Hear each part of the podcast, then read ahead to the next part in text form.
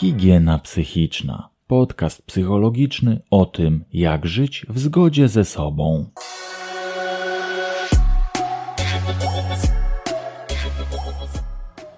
Cześć, nazywam się Marek Ziobro. Zajmuję się pomocą psychologiczną online, której udzielam za pośrednictwem mojej witryny mójpsychologonline.pl. W podcaście poruszam tematy higieny psychicznej, psychologii pozytywnej i społecznej. Pierwszą serię poświęciłem na szkolenie z higieny psychicznej, dzięki któremu odzyskasz harmonię w swoim życiu. Dlatego koniecznie wykonaj tych kilka prostych ćwiczeń z serii pierwszej, jeżeli nie wiesz o czym mówię. W obecnej serii, serii drugiej, usłyszysz o tym, dlaczego ludzie zachowują się tak, jak się zachowują i dowiesz się, jak wykorzystać tą wiedzę w życiu prywatnym i zawodowym. Zaczynamy.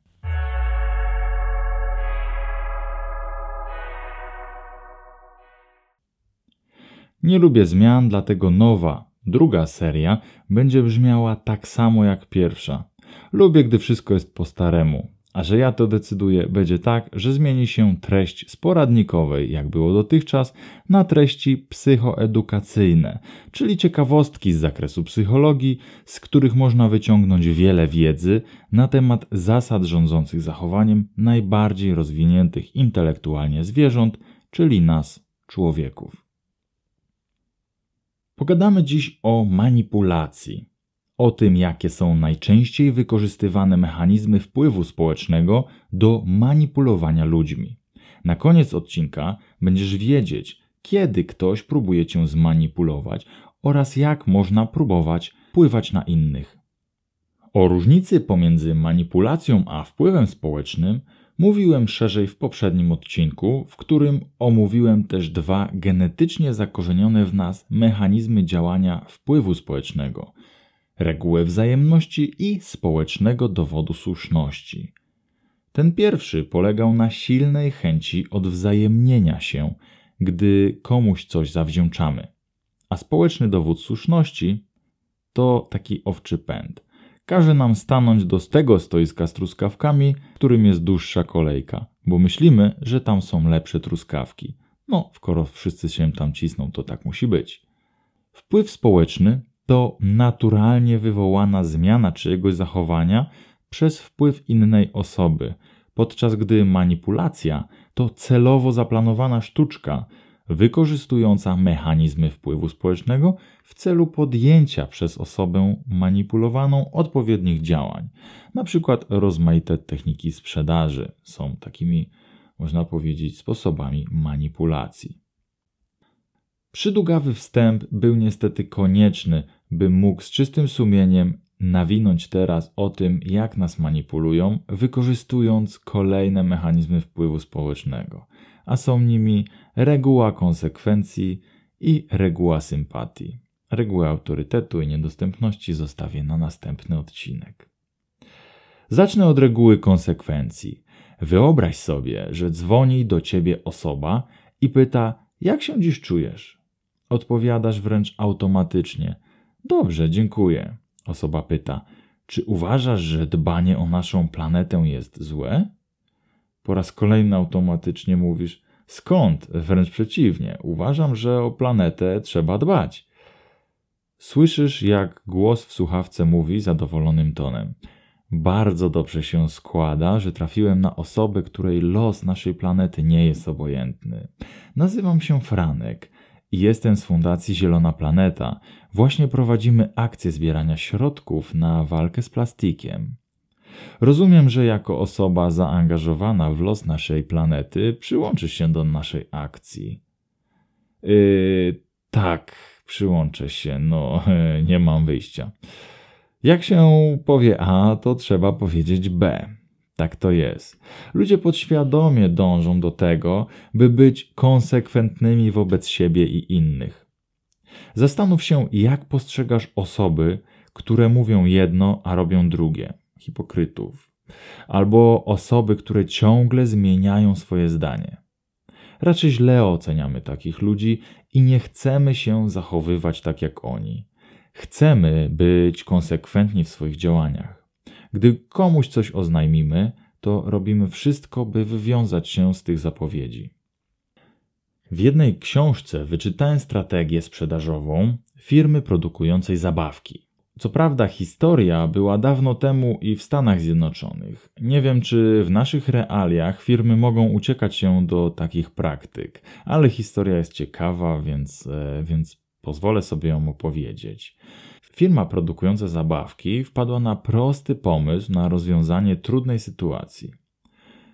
Po okresie wielkich zysków e, w czasie świąt Bożego Narodzenia nadchodzi susza na rynku zabawkowym, bo poza pojedynczymi urodzinami nic się takiego nie dzieje, co mogłoby spowodować, że rodzice kupiliby swoim pociechom zabawki zaraz po tym, jak wydali grube hajsy na zabawki pod choinkę. Pewna firma wpadła na pomysł, by przed okresem świątecznym wypuścić nową zabawkę i ją dobrze rozreklamować, tak by każdy dzieciak pragnął tej zabawki. Rodzice po przeczytaniu listu do świętego Mikołaja zaczęli szukać tej zabawki w różnych sklepach, ale w każdym słyszeli, że wszystkie egzemplarze zostały już wyprzedane. Kupienie tej zabawki w okresie świątecznym graniczyło z cudem, więc rodzice kupowali inne zabawki.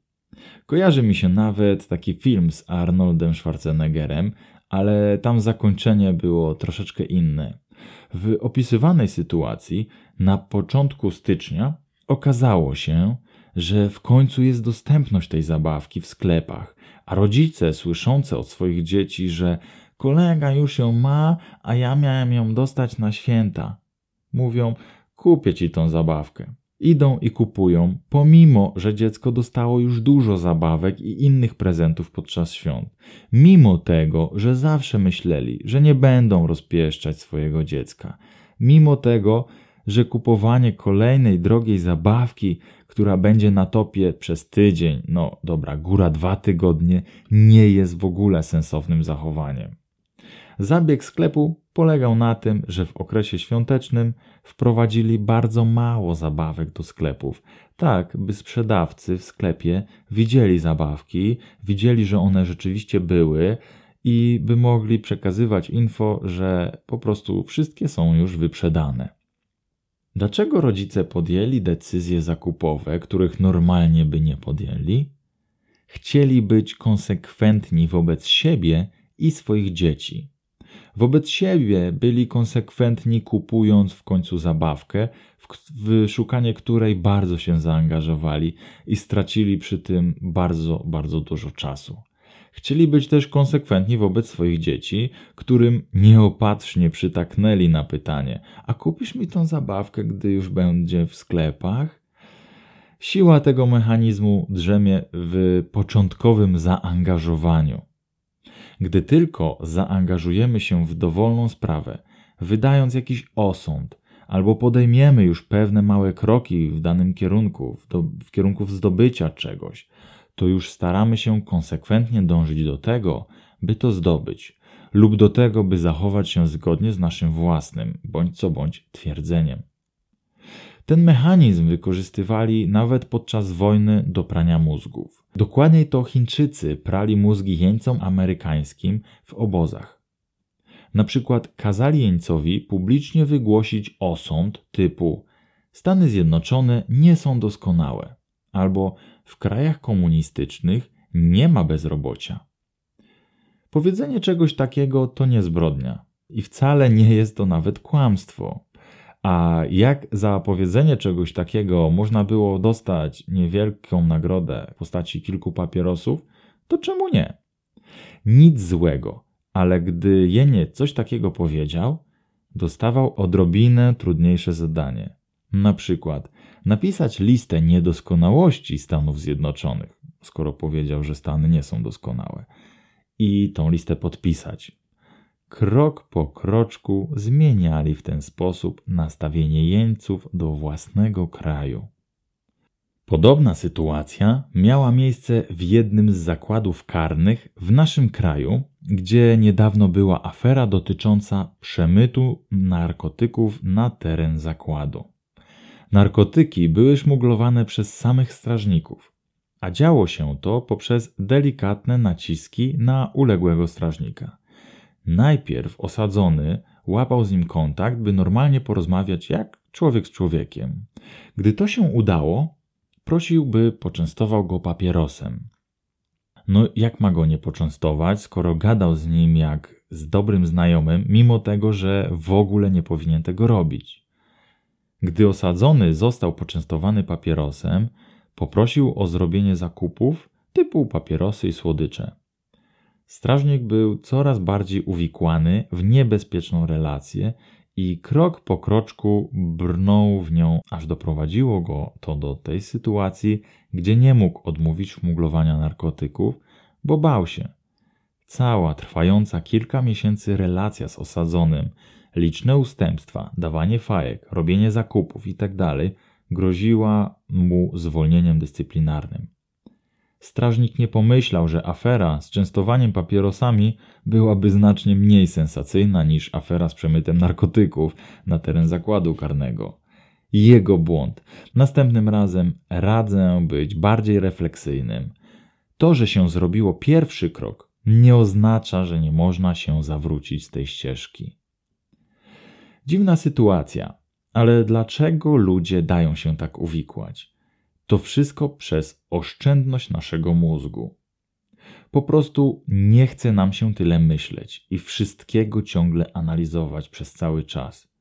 Lepiej zastanowić się raz, podjąć jakieś stanowisko i zakończyć analizę, bo mamy już gotową strategię działania na wypadek pojawienia się kolejnej sytuacji. Wiemy, co wcześniej stwierdziliśmy, jak się zachowaliśmy, i zgodnie z tym zachowujemy się dalej, w ten sam sposób, nie podejmując dalszych refleksji. A szkoda, bo często przez bezrefleksyjność możemy zrobić coś wbrew sobie, tak jak ów strażnik. Kolejnym przykładem działania reguły konsekwencji jest sytuacja, której sam doświadczyłem, gdy kupowałem sprzęt AGD. Ze sprzętami domowymi jest tak, że trzeba się dobrze zastanowić, bo wybór jest duży wręcz ogromny. Czasem nawet zbyt duży, by go udźwignąć samemu. Dlatego chcemy pooglądać i się skonsultować. Chodzimy po sklepie, oglądamy, czytamy, aż w końcu pytamy. Gościu tłumaczy te wszystkie funkcje, mówi, co się może przydać, a co nie. W końcu oznajmia, że on to wszystko sprawdzi w komputerze i zobaczy, czy w ogóle da się na to dać jeszcze jakąś dodatkową promocję. Dodaje kolejne sprzęty do koszyka, wpisuje jakieś tam kody, przelicza promocje i gotowe. Ja musiałem wyposażyć cały dom w większość sprzętów i wyszło, że zaoszczędzę na tym zakupie około 1000 zł poza standardową, reklamowaną w mediach w tym czasie promocją, że tańszy był za pół ceny czy coś takiego. Okej, okay, kupuję. Gościu mówi, dobra, i coś tam miesza w komputerku, po czym mówi, tego na stanie nie ma, to będzie w magazynie i muszą przysłać, to muszę, musimy zamówić z drugiego sklepu, a takiej pralki nie ma w ogóle. E, ale poszukam panu inną o podobnych parametrach i wyobraźcie sobie, że znalazł model wyższą o 1000 zł droższą. Pytam więc, co będzie z tą promocją dodatkową? Y, ta pralka niestety się na tą promocję nie łapie. Ale jak wymienimy też zmywarkę na model wyżej, to będzie wtedy inna promocja. Y, oczywiście od wyższej ceny, nie? Ostatecznie zakupiłem wszystkie sprzęty po cenie zbliżonej do pierwszej ceny bez, tysiąco, bez 1000 złotowej promocji. Ale mimo niesmaku Czułem zadowolenie, bo i tak kupiłem kilka sprzętów lepszych niż chciałem, a dostałem na to rabat 800 zł. Wow! Oczywiście dotarło później, że różnica funkcjonalności z tych sprzętów w ogóle nie jest współmierna do różnicy cenowej i że mimo dużych zamiarów, chęci i starań przekroczyłem swój wyliczony wcześniej budżet.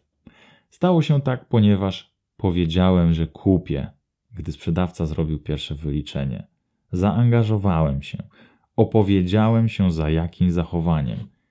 Klamka zapadła, a sprzedawca już wiedział, że rybka złapała się na haczyk i można naciągnąć klienta na dodatkową kasę. A klient nie wycofa się, bo już podjął decyzję zakupową, wykazał zaangażowanie i chciał wykazać się też konsekwencją. Ten mechanizm ma kilka ciekawych modyfikacji. Najbardziej popularny z nich to stopa w drzwiach i polega na tym, że osoba manipulowana słyszy małą prośbę, a gdy już się zgodzi, słyszy większą prośbę. I tak jest z tym strażnikiem więziennym. Skoro zgodził się zachować w pewien sposób, na przykład udzielić niewielkiej pomocy, to jest duża szansa, że jak będzie proszony o większą przysługę, również nie odmówi. Inna modyfikacja to technika niskiej piłki, czyli sytuacja o sklepie z AGD. Dostajesz rabat, mówisz kupuję, po czym słyszysz, że z winy systemu rabatu nie będzie, albo będzie, ale niższy i to od wyższej kwoty, czyli ostatecznie zapłacisz więcej. Ale za wszystkimi modyfikacjami kryje się ten sam mechanizm. Potrzeba bycia konsekwentnym, gdy wykazało się już zaangażowanie w danym kierunku. Kolejny mechanizm wpływu społecznego, wykorzystywanego przez różnej maści manipulatorów, to reguła sympatii. Tu nie ma zbyt wiele do tłumaczenia. Jesteśmy bardziej skłonni ulec komuś, kogo lubimy, lub kogoś, kto wywołuje w nas pozytywne wrażenie. Wystarczy, by taki sprzedawca wiedział, że ludzie lubią tych o podobnych zainteresowaniach lub ludzi o podobnej sytuacji i umiał to dobrze wykorzystać. Taki sprzedawca może na przykład zadać kilka pytań, by nawiązać krótką rozmowę, z której wyciągnie od nas jak najwięcej informacji. Czy mamy dziecko, czy jesteśmy świeżo po ślubie, czy jesteśmy właścicielami pupila, czy lubimy oglądać kotki itd. Tak Zawsze jestem pod wrażeniem, obserwując umiejętności niektórych ludzi. Potrafią nawiązać rozmowę bez żadnego tematu. Ja tak w ogóle nie potrafię. I zawsze żona obraca w żart moje bezpośrednie pytania typu: yy, czym się zajmujesz? W pierwszych chwilach, gdy poznajemy nowe osoby. Niektórzy mają to we krwi lub poświęcili dużo czasu na naukę i na trening. Zazwyczaj zagadują o rzeczach ogólnych, typu pogoda, nawiązując przy tym delikatnie, w naturalny sposób do jakichś obszarów własnego życia, na przykład zwierzątko zmokło przy deszczu, albo niewygodna jazda na rowerze, albo jakieś dziecko, po czym widząc zaciekawioną minę, zadają pytanie, czy masz zwierzątko, albo czy lubisz jeździć na rowerze, potrafią obserwować i czytać z ludzi, co do nich pasuje, i tak zagaić rozmowę, by to wyszło. Po czym zaczynają mówić, że mają dokładnie takiego samego pieska, albo też lubią jeździć na rowerze, e, albo też mają małego bajtla, który nie pozwala się im wyspać, gdy jest chory. Gdy z rozmowy wynika, że ten sprzedawca to człowiek o podobnych zainteresowaniach i podobnej sytuacji życiowej, automatycznie czujemy się przy nim swobodniej i darzymy osobę większą sympatią, bo nie jest już dla nas zwykłym sprzedawcą robotem, tylko człowiekiem, osobą taką jak my. Ta zasada jest również zakorzeniona głęboko w naszych genach, przez co trudno z nią walczyć. Trzeba po prostu być czujnym i świadomym, że ktoś chce to wykorzystać. Gdy u zarania dziejów tworzyły się małe społeczności, i plemiona wyznaczały sobie jakieś granice lub rywalizowały o pożywienie, trzeba było rozpoznać tych swoich i tych drugich, tych innych. I mechanizm dający poczucie bezpieczeństwa i sympatii do tych swoich został do dzisiaj, z tym, że ten swój oznacza dziś każdego, kto jest podobny do nas pod jakimś względem. No bo tak było w tych dawnych plemionach, że ludzie byli podobni, znali te same tematy, mieli te same problemy i mieli podobne domki. Regułę wzajemności i regułę autorytetu zostawię na następny odcinek, ponieważ są to mechanizmy, które muszę szerzej opisać, a łączą się z nimi przerażające historie ludzkich tragedii, o których warto wspomnieć ku przestrodze. Żeby się chronić przed manipulacją, bądźcie świadomi i kierujcie się krytycznym podejściem w sytuacjach narażenia na manipulację. Gdy się jest świadomym działania tych mechanizmów, łatwiej jest wyłapać taką sytuację. Każdą decyzję zakupową można przemyśleć dwa razy i nie trzeba nigdy podejmować decyzji przy sprzedawcy. Zawsze można powiedzieć: Przepraszam, muszę się z tym przejść, poukładać w głowie. Gdy ktoś zadaje ci dziwaczne pytanie, nie formułuj odpowiedzi, by wydawać przez przypadek jakieś sądy czy deklaracje. Zapytaj, o co dokładnie panu chodzi? Do czego pan zmierza? Pamiętaj, że jak robisz krok w jakąś stronę, to zawsze możesz się wycofać z tej strony, możesz zmienić kierunek. Nie musisz brnąć w bagno, z którego z każdym krokiem będzie coraz ciężej wyjść. Podejmuj refleksję zawsze, gdy czujesz wątpliwości i podejmuj decyzję w zgodzie ze sobą. To tyle na dzisiaj. Dziękuję Ci bardzo za uwagę i do usłyszenia.